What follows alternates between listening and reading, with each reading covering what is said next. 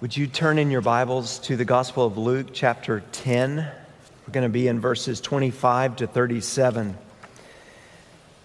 We've been looking at what Jesus says about prayer and money and possessions. And for the next several weeks, we're going to be looking at what Jesus says about love, loving your neighbor, what it means to be a neighbor, how to treat the marginalized around you. Today we're looking at a very familiar parable in the Bible, the parable of the Good Samaritan. Would you stand, please, for the reading of God's Word?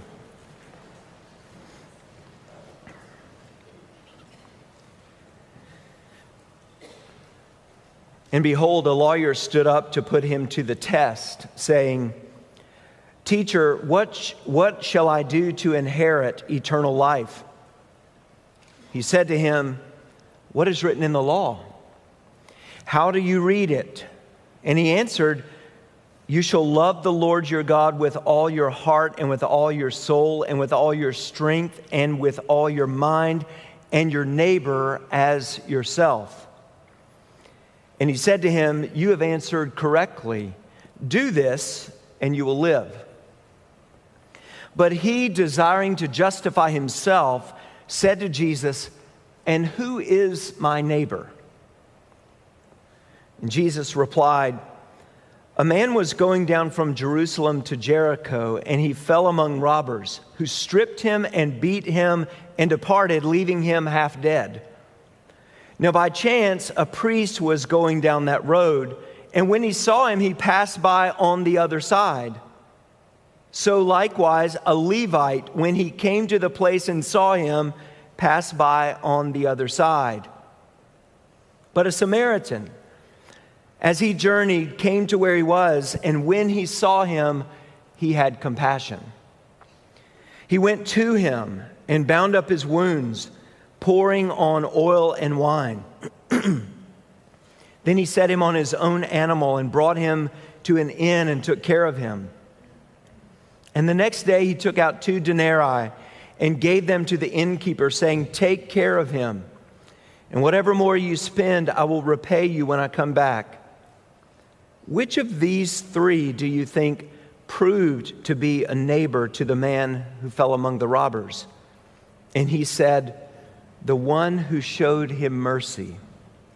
And Jesus said to him, You go and do likewise.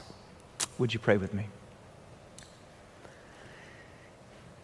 Father, I pray that you would help us by your Spirit. Pray that you would help us avoid trying to justify ourselves. And that you would help us hear what the Spirit is saying through your word. May we be the neighbors that you have called us to be. May we love our neighbors as ourselves. So teach us through your word today. Help us and change us in Jesus' name. Amen. You may be seated.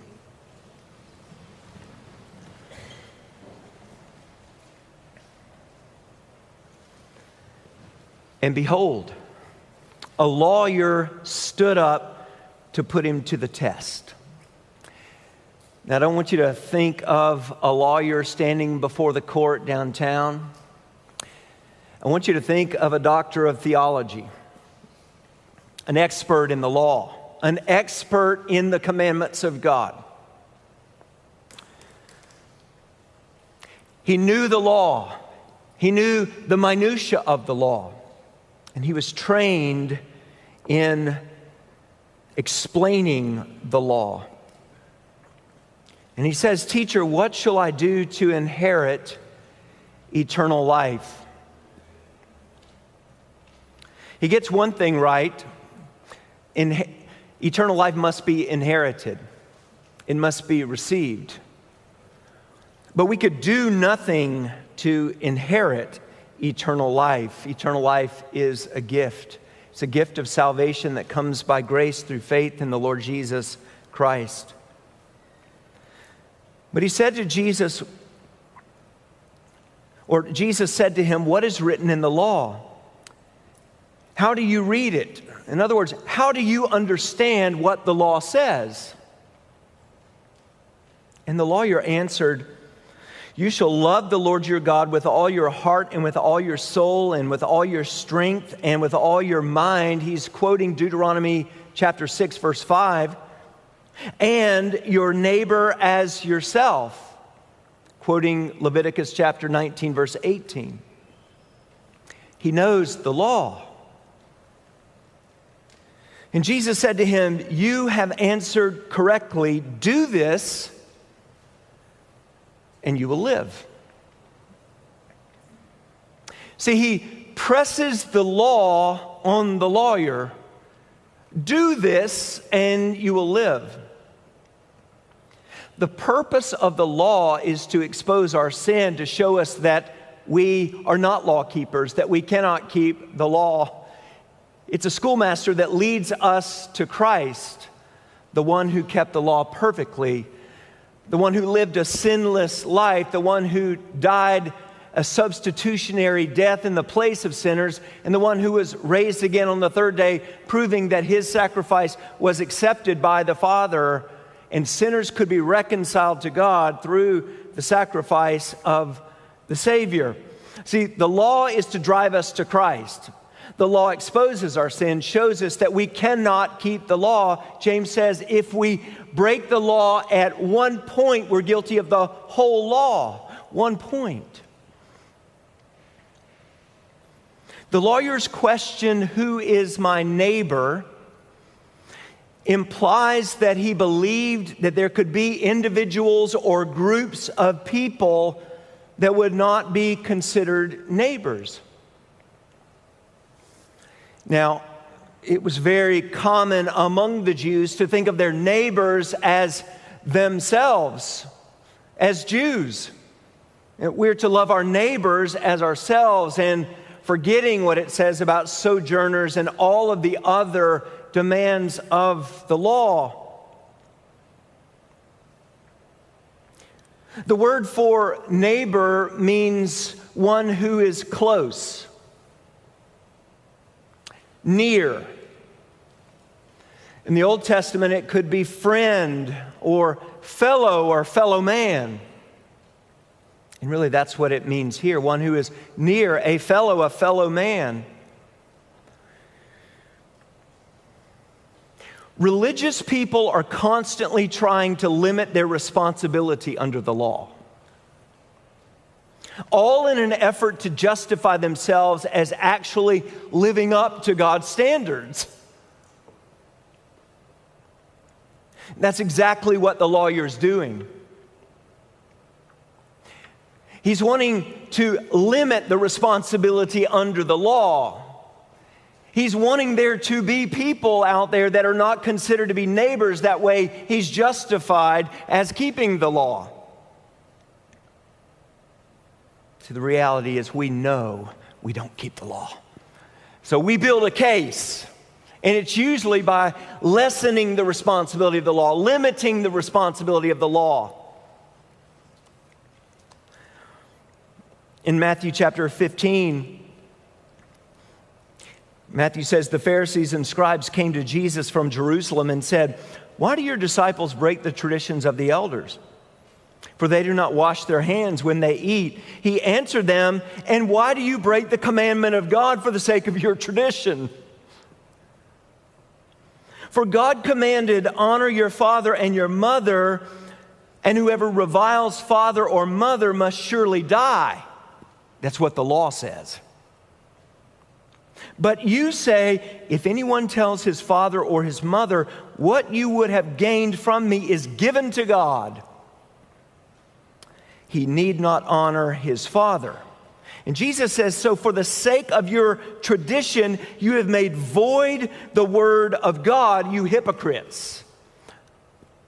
See, religious people are constantly trying to limit their responsibility under the law all in an effort to justify themselves as actually living up to God's standards.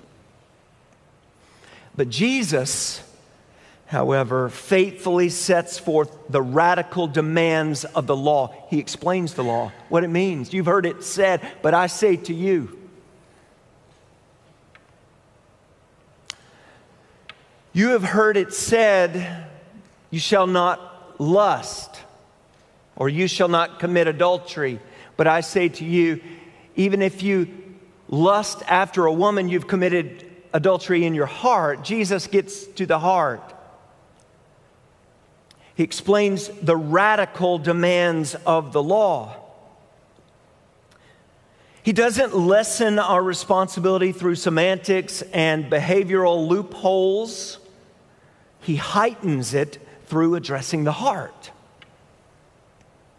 See, the proper response to the law is not justifying yourself, but humbling yourself. The purpose of the law is to show sinners their need for a Savior. And the real question is not who is my neighbor, as the lawyer asked, but rather, what does it mean to be a neighbor? And am I being a neighbor to others? The message is entitled What It Means to Be a Neighbor. That's what we want to look at. And that's what this parable is about.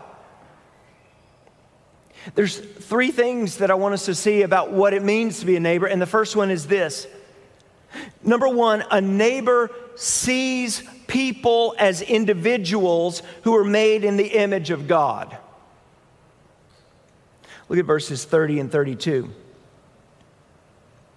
Jesus replied, A man was going down from Jerusalem to Jericho, and he fell among robbers who stripped him and beat him and departed leaving him half dead. Now, by chance, a priest was going down that road, and when he saw him, he passed by on the other side. So, likewise, in the same way, a Levite, when he came to the place and saw him, passed by on the other side. Now, this is scandalous. You see, the priests and the Levites were those who had been consecrated. The priests were sons of Aaron. And they were the ones responsible to make sacrifices, to make atonement for the people of Israel.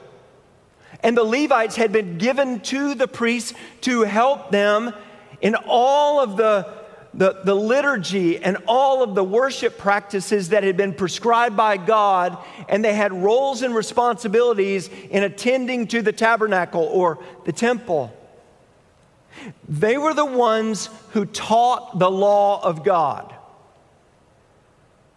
Remember, it was Ezra who stood up and taught the word of God, and the Levites were there with him explaining what was being said, explaining the law. And so, what you see is these two groups of people are the ones who know the law and they're supposed to love the law and they're supposed to love the people and model applying the law before the people.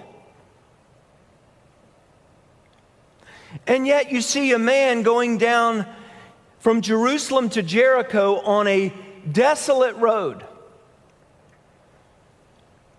where it was common to be taken over by robbers. He fell among robbers who stripped him and beat him and departed, leaving him half dead.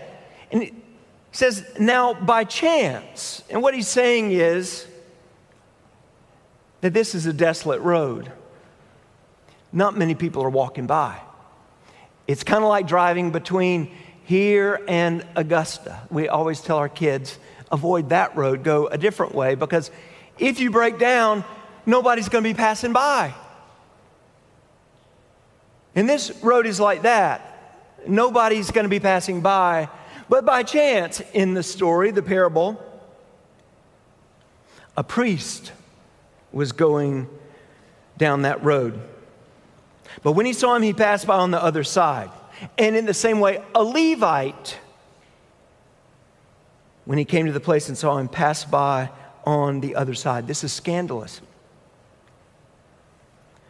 But a neighbor sees people as individuals who are made in the image of God.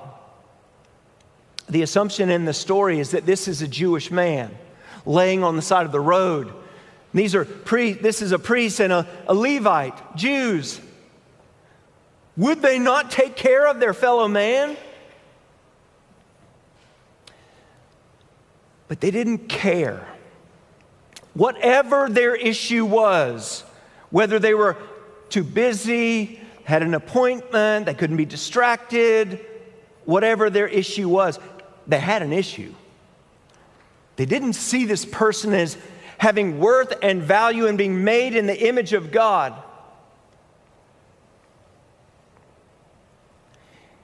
See, a neighbor sees people as image bearers, fellow image bearers, who are worthy of honor and respect, who are worthy of time and attention, who are worthy of care and concern.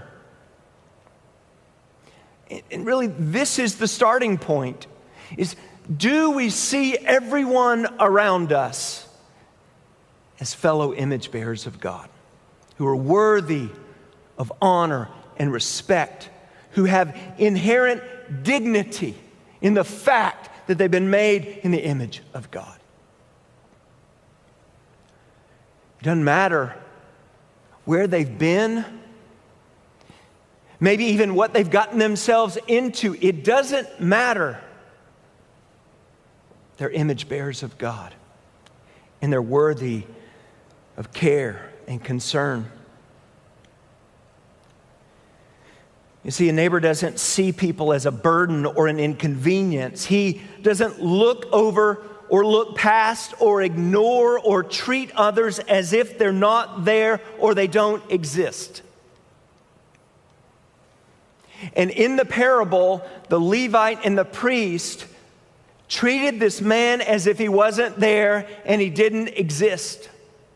They looked over him, looked past him, ignored him. See, a neighbor doesn't pass by on the other side of the road or on the other side of the sidewalk or on the other side of the hallway in school or on the other side of the sanctuary. Now, I know right now you are just like the law, you're justifying yourself. Well, well, the person that I walked past on the sidewalk, I had good reason to walk by on the other side because they had gotten themselves into that mess and I couldn't, I, I, whatever the excuse is, we start making excuses. You know that I'm not the only one who does that. Is that true? You do it too? Okay, good, because we're all prone to come up with reasons why we looked past somebody. Why we treated somebody in the room as if they didn't exist or they weren't even there. We look over their heads. We don't engage them in conversation, look in the eyes. We look over. See, a neighbor sees people as individuals made in the image of God and worthy of honor and respect, care and attention. They're fellow image bearers. Number two, a neighbor overcomes prejudices and brings down barriers with a genuine heart of compassion. Verse 33 but a Samaritan. But a Samaritan, as he journeyed, came to where he was, and when he saw him, he had compassion. Now, Jews hated Samaritans, and Samaritans hated Jews. And the radical nature of this story is that this Samaritan, who it would have been normal for him to pass by because Samaritans don't deal with Jews. In fact, you would expect a Samaritan to walk by and spit. not move towards and care and have compassion. But a neighbor overcomes prejudices and brings down barriers with a genuine heart of compassion. And when I mean prejudices, I'm talking about cultural prejudices, economic prejudices, racial prejudices. See, the heart that is filled with compassion moves towards people, and it doesn't matter. It doesn't matter what people are saying, what you should and shouldn't do. You move towards people as other human beings who are made in the image of God.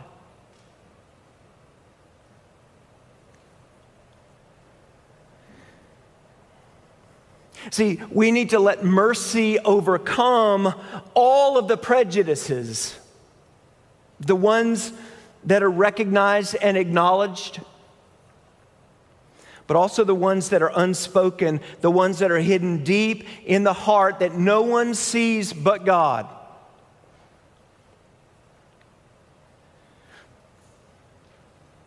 We need to let mercy bring down the barriers that have been put up whether through our experience in our culture, there are barriers that have been put up that are worldly and fleshly. But mercy overcomes. See, a neighbor is someone who is near. And the Bible says, love your neighbor as yourself. See, we're to treat our neighbors the way that we would want to be treated. That's the golden rule. Do unto others as you would have them do unto you. How would you want to be treated in the circumstance that you're in? That's how you treat others.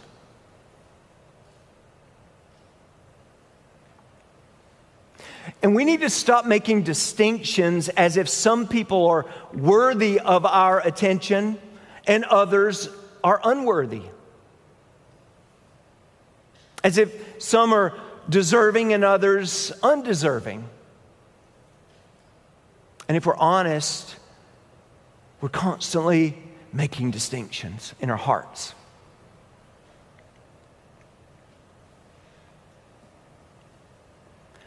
We need to remember the gospel that we were corrupt corrupt to the core. We may not have been as bad as we possibly could have been, but we were corrupt to the core, dead in our trespasses and sins.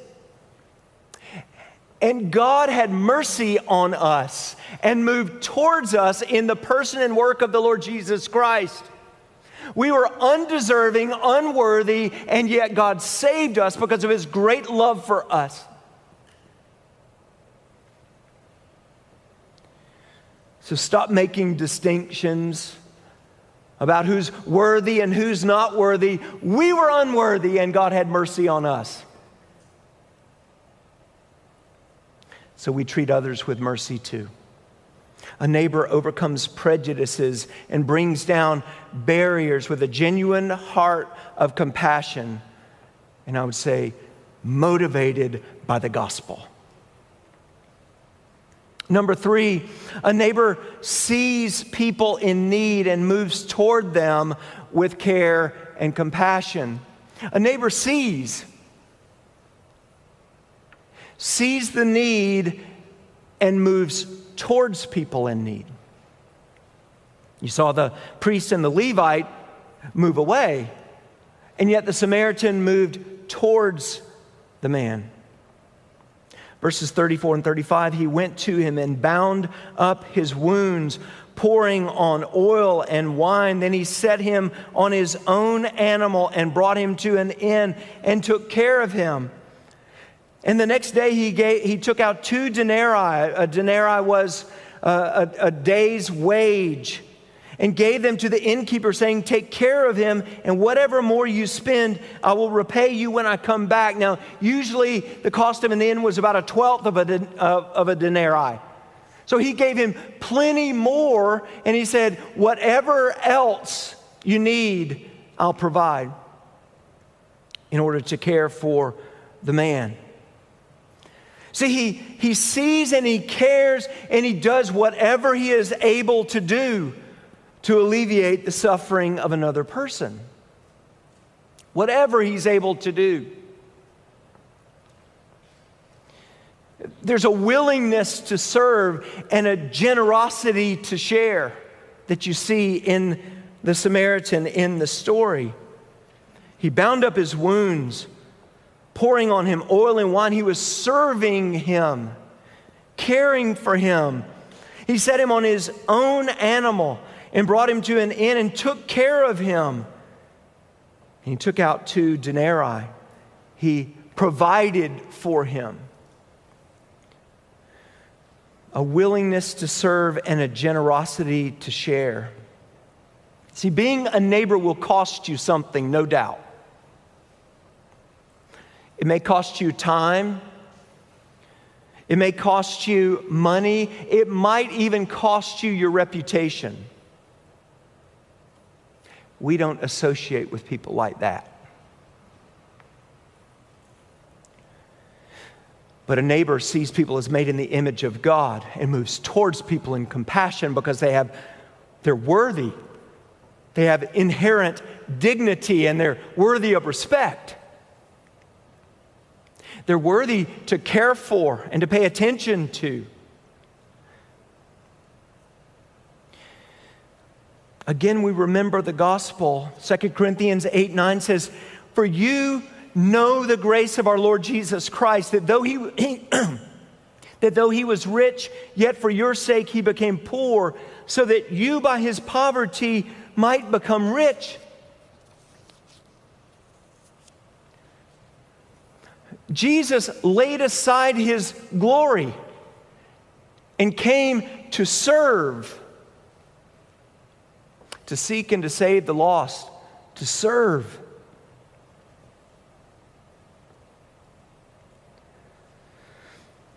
A neighbor sees people in need and moves toward them with care and compassion. The problem is, so many times we see people, but we don't see their need. We just see them, but we really don't see them. I want to ask some questions for personal application as we close this morning. Number one, do I try to lessen the impact of the Word of God by making excuses and trying to justify myself. Do you find yourself doing that?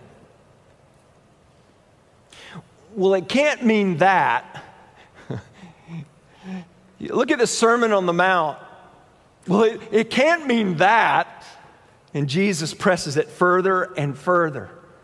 The demands of the law righteousness, holiness, perfection. And again, the response to the law is humility, not trying to justify ourselves. But remember, religious people are constantly trying to justify themselves. And you might find yourself even today as being a religious person. So ask yourself, do I try to lessen the impact of the Word of God by making excuses and trying to justify, justify myself? Or do I look to the Lord for help in obedience to the Word of God? To receive the Word as what it is, the Word of God. Not trying to change it, lessen it. Just recognize that apart from Christ, I'll never obey the Lord like I should.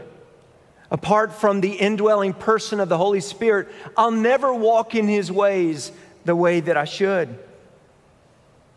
So I can stop trying to justify myself. Be humble and look to the Lord for strength to obey.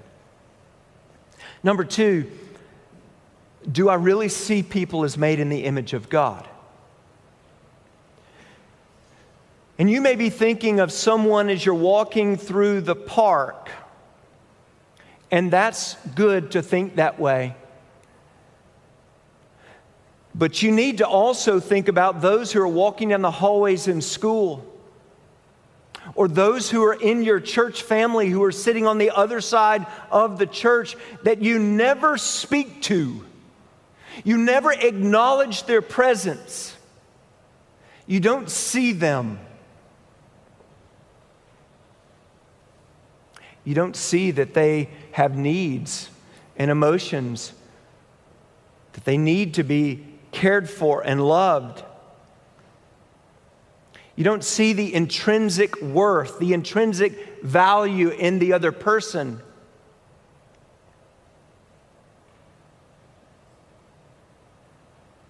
Number three, do I recognize the needs of the people around me? Are you even aware of the people around you and what they're going through and what their needs are? So many times we're so self absorbed, we don't even know or care what anybody else is going through. But a neighbor sees and recognizes the need and in compassion moves towards other people. Number four, do I look past people? in the street, in the hallways, in the church? Do I overlook? Do I treat people as if they're not even there? They don't exist. Number five, am I moved by compassion when I see people in need? Does the need draw forth compassion in your heart, in your soul. We always see this with the Lord Jesus. Seeing someone in need, and he was moved with compassion. And he moved towards people. You might ask yourself, Am I moved? Do I care? Does it affect me? But finally, number six, ask this question what is it that hinders me?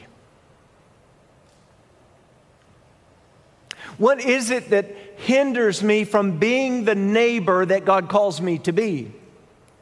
Is it prejudice? Cultural, economic, racial? Is that hindering me from being the neighbor that God has commanded me to be? Is it pride? seeing that you're thinking of yourself as better than other people. You're not going to stoop down to serve. Self importance. Or maybe it's stinginess. Maybe it's being stingy with your time, stingy with your resources, and that's hindering you from being the neighbor that God has called you to be. Jesus says at the end of the parable, which of these three do you think proved to be a neighbor or behaved like a neighbor to the man who fell among the robbers? And the lawyer said, The one who showed him mercy. And Jesus said to him, You go and do likewise. And it very well could be that the lawyer would go emulating the Samaritan and trying to do likewise and finding that he falls short of the command of God. And maybe it would be that the law would drive him to the Savior, the one who had perfect righteousness, the only one who could save. And maybe you feel the weight of the law today You've stopped trying to justify yourself. You see the law for what it is it's righteous, it's right, it's perfect. And you realize today you can't live up to God's standards.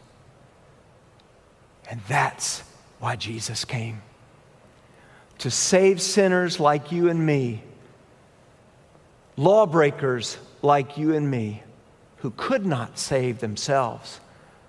But only Jesus can save. And maybe today you would look to the Savior and find forgiveness and reconciliation and a personal relationship with God through Jesus Christ. Would you pray with me?